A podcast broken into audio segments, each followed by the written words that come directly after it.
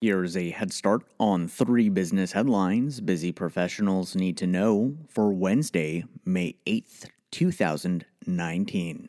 Nestle plans to make changes to the delivery model for some of its frozen foods.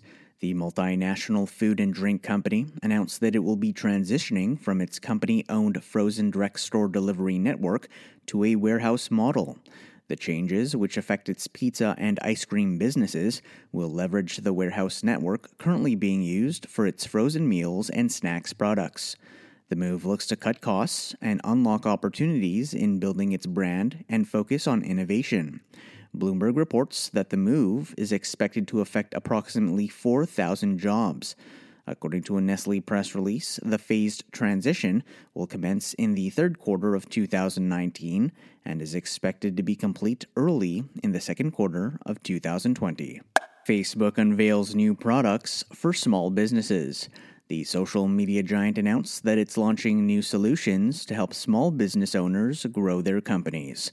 The new products include an automated ad service, the ability to book and manage appointments, and mobile video creation tools.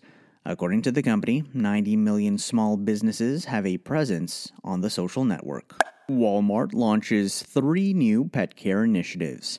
The retailer announced that it's rolling out three ways for pet owners to better care for their pets while also driving down overall costs.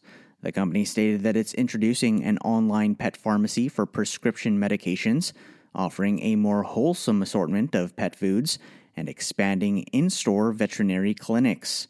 The new options will be available to customers in the United States. That's your head start for the day. Now go ahead and make today amazing.